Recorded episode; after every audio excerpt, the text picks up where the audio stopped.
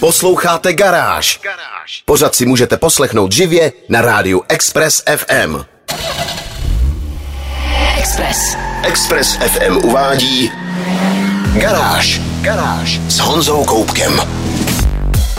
Dneska mám pro vás novinky z říše snů. Představím vám uchvatné Pagany Waira Kodalunga, který vznikne jen pět kusů, drsný ProDrive P25, kterých bude jen 25, holandský elektromobil, který skoro nemusí nabíjet a také novou M3 ve verzi kombi. A abych to trochu vyvážil, začnu úplně obyčejným kombíkem se základním motorem a naprosto rozumnou výbavou. Otestuju totiž Hyundai i30 kombi s atmosférickou benzínovou 15 stovkou.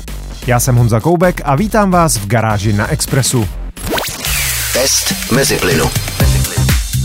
Většina novinářských aut, která se mi dostanou pod ruku, se snaží ukázat, co všechno automobilka umí. Mají tedy některý ze špičkových motorů a většinou tu nejlepší výbavu. Samozřejmě my, novináři, potřebujeme všechny ty novinky vyzkoušet a sdělit vám, jestli fungují a zda dávají smysl. Potíž je, že takhle vybavené auto si pak skoro nikdo nekoupí. A tak je velmi osvěžující, když se mi občas dostane do ruky model, který se opravdu masově prodává. A to je přesně příklad Hyundai i30 kombi, které jsem měl v testu minulý týden. Červený kombík se na parkovišti před domem skoro ztratil. Je to tak nenápadné a konvenční auto, že by pro mě bylo snadné zapomenout, čím vlastně jezdím. Ale to vůbec není špatně. Za prvé, někteří zákazníci po anonymitě touží, nechtějí nějak zvlášť vyčnívat a za druhé, nic to neříká o tom, jestli je auto dobré či nikoliv.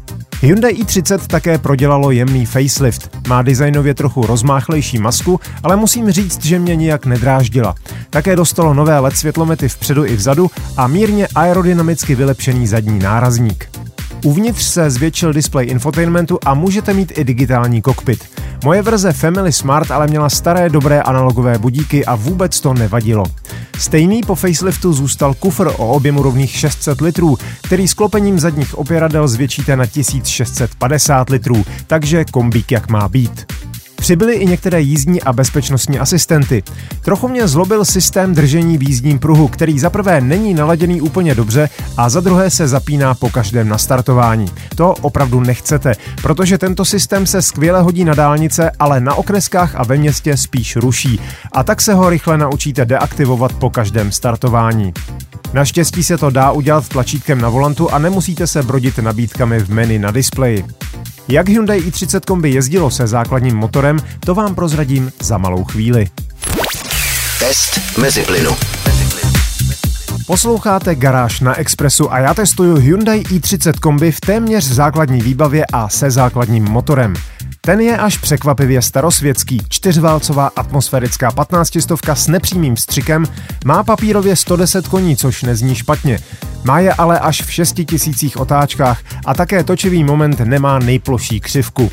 V nízkých otáčkách musíte dávat pozor, aby se vám motor nedusil a pokud chcete jet svižněji, musíte hodně podřazovat a držet motor kolem 4000 otáček. Jistě, tohle není žádný sporták, ale i průměrně svižná jízda tu znamená více práce, a to zejména pokud naložíte víc pasažérů. Řadicí páka navíc není úplně nejpřesnější a řízení má relativně pomalý převod. Na druhou stranu podvozek je naladěný opravdu skvěle, tedy lépe řečeno přesně tak, jak si podobné auto zaslouží. Není tuhý ani v žádném smyslu slova sportovní, ale v zatáčkách je stabilní, auto se nekymácí a přitom s naprostým přehledem zvládá záplatovaný asfalt i výmoly. Stejně jako motoru se mu líbí plynulá jízda, ale když chytíte správný rytmus, můžete si to užít i tak. Mrzí mě, že není v nabídce třeba atmosférická 18 stovka, ale to už dnes zkrátka nejde. Většina západních trhů nedostane ani tenhle motor. Kombík s příjemnou výbavou Family Smart, metalízou a tímto motorem stál necelé dvě tisícovky přes půl milionu. To je dnes za podobné auto skutečně slušná cena a onen jednoduchý motor slibuje bezproblémové jízdy na dlouhá léta dopředu. Pokud se vám něco takového zamlouvá, radil bych neváhat. Hyundai už plně pracuje na příští generaci i30 a u ní už se takhle oldschoolové pohonné jednotky s jistotou nedočkáme. Další poznatky z týdenního testování jsem schrnul ve videu, které najdete na www.garage.cz. Garáž s Honzou Koupkem. Pagani je relativně mladá italská automobilka, která si ale zvládla vybudovat naprosto ikonickou pověst. Už když jsem před 20 lety začínal svou novinářskou dráhu, úchvatná žlutá zonda mého tehdejšího šéfa mě nepřestávala fascinovat. Je to supersport, ale zároveň umělecké dílo. A to samé, jen ještě trochu víc, platí i o posledním výtvoru puntičkářského génia Horácia Paganiho. Pouští totiž do světla speciální, ještě o trochu lepší verzi současného modelu Huayra. Přímo si ji vyžádali dva klienti a Horácio se rozhodl, že když už tak postaví pár kusů navíc. Celkem jich ovšem pořád bude pouhých pět. Jméno říká vše. Pagani Huayra Kodalunga. To poslední znamená italsky dlouhý ocas, lépe řečeno tedy dlouhá záď. Longtail verze závodních a supersportovních vozů patří k těm nejvzácnějším a nejvyhledávanějším.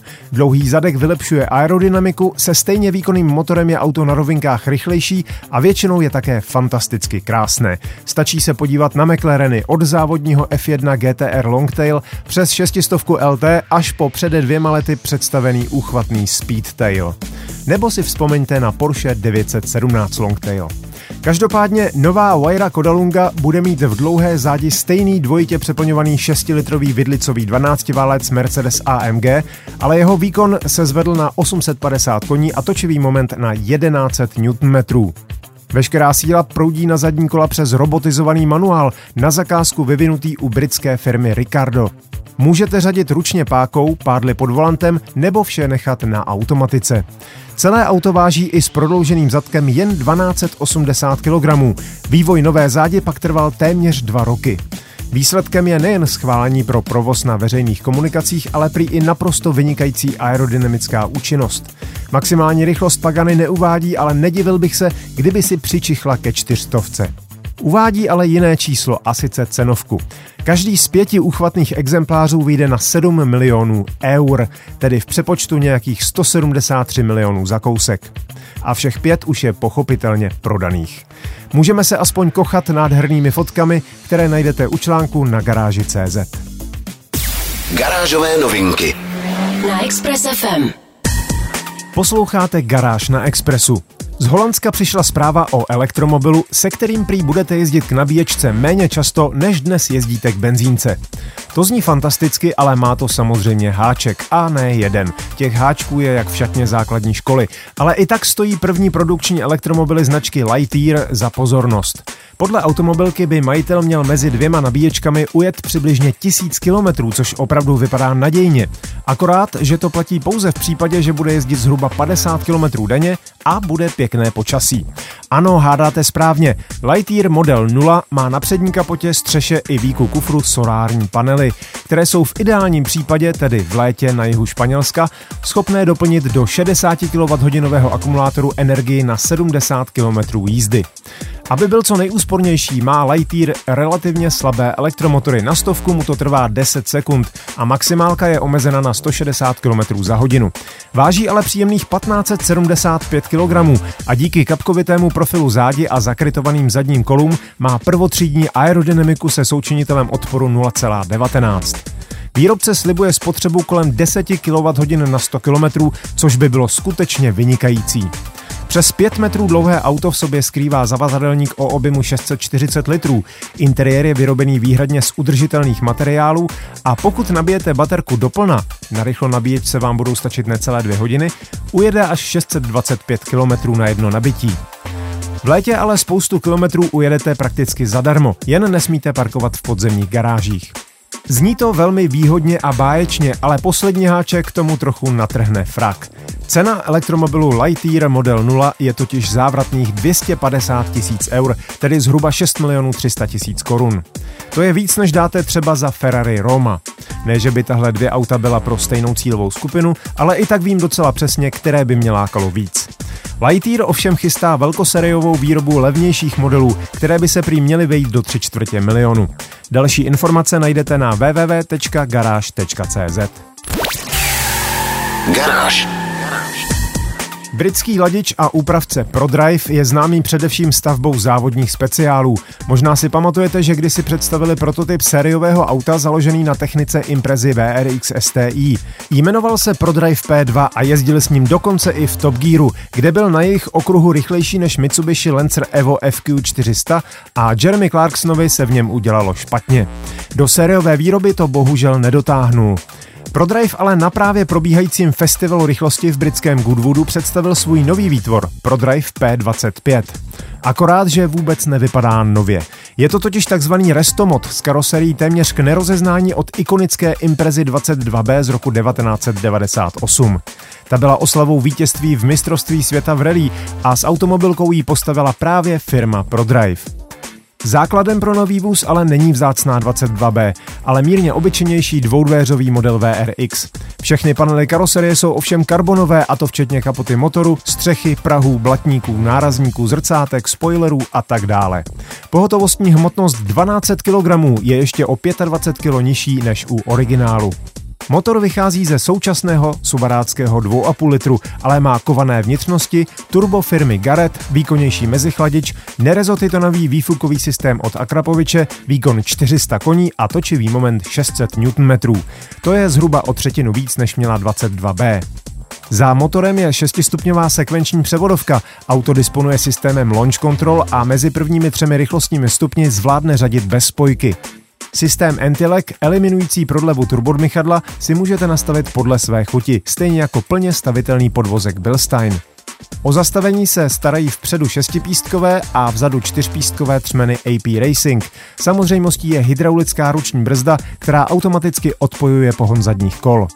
Standardně dostanete čtyřmístný interiér, ale můžete zvolit dvoumístný s ochranným rámem typu half cage. Zatímco původních Impress 22B vzniklo 242 kusy a dnes dobře zachovalý se ženete za více než 5 milionů, ProDrive P25 vznikne v pouhých 25 kusech a jeden bude nový stát 13,5 milionů bez daně. Další info a fotky famózní reliové hračky najdete na webu garáž.cz. Garáž s Honzou Koupkem. Přišla chvíle, na kterou fanouškové rychlých bavoráků čekali už pěkných pár let. Mnichovská automobilka totiž oficiálně představila první BMW M3 ve verzi Touring. BMW s ostrým kombíkem koketovalo už několikrát. Poprvé v případě M5 E34 z přelomu 80. a 90. let, kterých ale vzniklo jen 891 kusů a je tak po M1 nejvzácnějším sériovým bavorákem. V roce 2000 vznikl dokonce prototyp kombíkové M3 generace E46, ale do sériové výroby to nedotáhnul. Mezi lety 2007 a 2010 se pak vyráběla desetiválcová M5 E61 Touring a od té doby M-kový kombík nevznikl. Až teď. Kontroverzní příď M-kového BMW řady G81 zůstává, ale roztažené zadní blatníky kombíku sluší skutečně mohutně, zejména v matně černém laku, který má auto na oficiálních fotkách. Však se podívejte sami, galerii máme na stránkách garáž.cz. Zadek superkombíku pak dokresluje čtveřice velkých koncovek výfuku zasazená ve výrazném difuzoru a naopak decentní spoiler na vršku pátých dveří. Kola, stejně jako u sedanu, jsou 19-palcová vpředu a 20-palcová vzadu. Touring bude výhradně ve verzi Competition, což znamená vyšší výkon 510 koní a točivý moment 650 Nm, ale bohužel také výhradně pohon všech kol a automatickou převodovku. Fajnšmekři, kteří si dělali zálusk na zadokolku v manuálu, si musí nechat zajít chuť. Drobnou útěchou budíš fakt, že pohon X-Drive umožňuje odpojit přední kola. Ve srovnání se sedanem je kombík zhruba o 85 kg těžší, což není tak hrozné. Celkově má 1865 kg. Zrychlení na stovku je pomalejší o pouhou desetinu, konkrétně je to 3,6 sekundy. S paketem M-Driver je maximálka 280 km za hodinu, tedy o 10 km za hodinu nižší než u sedanu. O tahle čísla ale za stolik nejde. Drsný sportovní kombík je totiž sám o sobě skvělá a jedinečná věc. A že jezdí fakt dobře, dokládá rekord ve třídě kombi z Nürburgringu, kde M3 Touring s časem 7 minut 35,6 sekundy překonala pár let starý rekord Mercedesu AMG C63S zhruba o 9 sekund a za ostrou M4 CSL, tedy nejrychlejším sériovým bavorákem, zaostala jen o 15 sekund. Další info hledejte na garáži.cz. Express. Express. To bylo z dnešní garáže na Expressu všechno. Videa a fotky k dnešním novinkám, stejně jako další nálož informací z motoristické branže, najdete jako tradičně na www.garage.cz. Najdete tam i moje video o téměř základní verzi Hyundai i30. Zvu vás také na svůj YouTubeový kanál Meziplyn, kde najdete moje vlogy a každý týden také podcast o autech, který natáčíme s dlouholetým kolegou a kamarádem Honzou Červenkou. Díky za pozornost, mějte se báječně, buďte zdraví, jezděte rozumně a na Expressu naslyšenou zase za týden. Garáž na 90,3 FM. Poslouchejte nás i na rádiu Express FM. Další informace o živém vysílání na expressfm.cz.